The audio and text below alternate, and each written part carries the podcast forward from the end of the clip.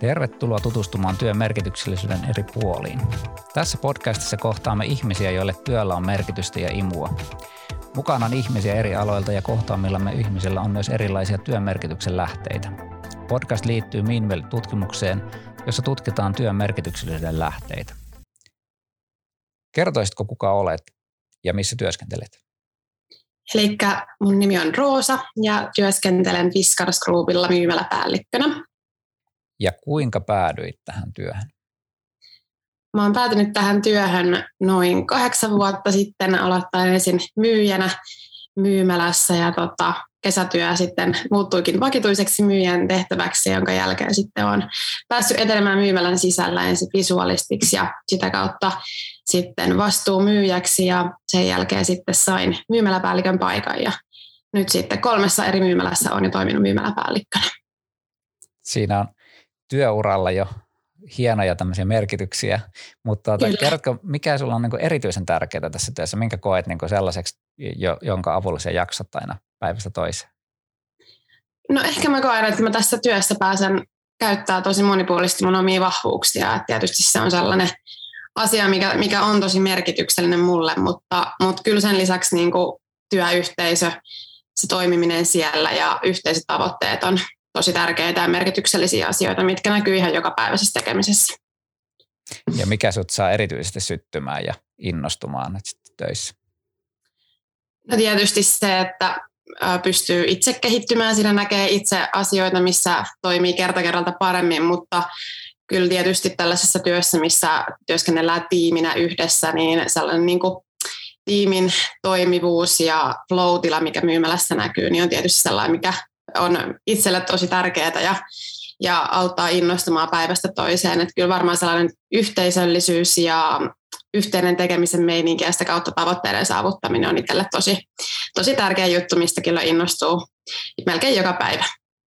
Ja osaatko kertoa vielä jonkun sellaisen yksittäisen tapauksen sieltä joukosta, että mikä olisi sellainen, mikä on niin viimeksi tehnyt oikeasti sellaisen fiiliksen, että nyt tulee tehtyä tärkeää ja arvokasta työtä? No varmaan semmoinen, meillä tuossa muutama viikko sitten oli tiimin kanssa tiimipalaveria, jossa käytiin sitten ihan jokaiselta läpi, että mitä on niitä omia vahvuuksia ja nyt joulun kauppaa ajatellen. Jokainen sai hetken ajan kehua itseään ja kuunnella muiden vahvuuksia ja, ja sovittiin, että näillä, näillä tota, askelmerkellä mennään kohti loppuvuotta. Ja, ja se oli ehkä itselle tosi tärkeä merkityksellinen hetki, koska siinä ehkä tuli sellaisia oivalluksia ja hetkiä, että hei, että tässä on oikeasti hyvä, tätä pystytään hyödyntämään. Ja meillä on tiimissä monenlaisia vahvuuksia, joita voidaan käyttää. Ja ehkä semmoinen, että jokainen sai hetken istua alas ja kuunnella, mitä, mitä vahvuuksia meidän tiimistä löytyy ja mitä itseltään myös löytyy, että niiden äänensä on aika tärkeää välillä, niin tuli sellainen fiilis, että, että sen tiimipalaverin jälkeen jäi fiilis, että joulu tulee olemaan meille hyvä ja, ja meidän tiimi on ihan valmis siihen ja lähdetään yhdessä tekemään hyviä tuloksia aivan loistava esimerkki sieltä. Tuota, jos me nyt kerrotaan tässä, sulla on tullut monia tämmöisiä merkityksen lähteitä työssä, jotka käytännössä auttaa siihen jaksamiseen ja motivoi sitä työntekoa sun muuta.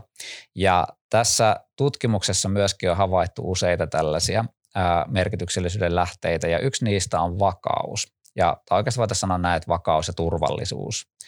Ja se pitää, pitää sisällään sen, että yksilölle on tärkeää, että työ tuo elämään myöskin taloudellisen vakauden ja turvallisuuden tunnetta, jolla ei tarvitse murehtia sitä työn jatkumisesta eikä toimeentulosta. Niin näkyykö tähän sinun työssä jollain niin kuin erityisellä tavalla? Haluaisitko kertoa sellaisesta näkökulmasta?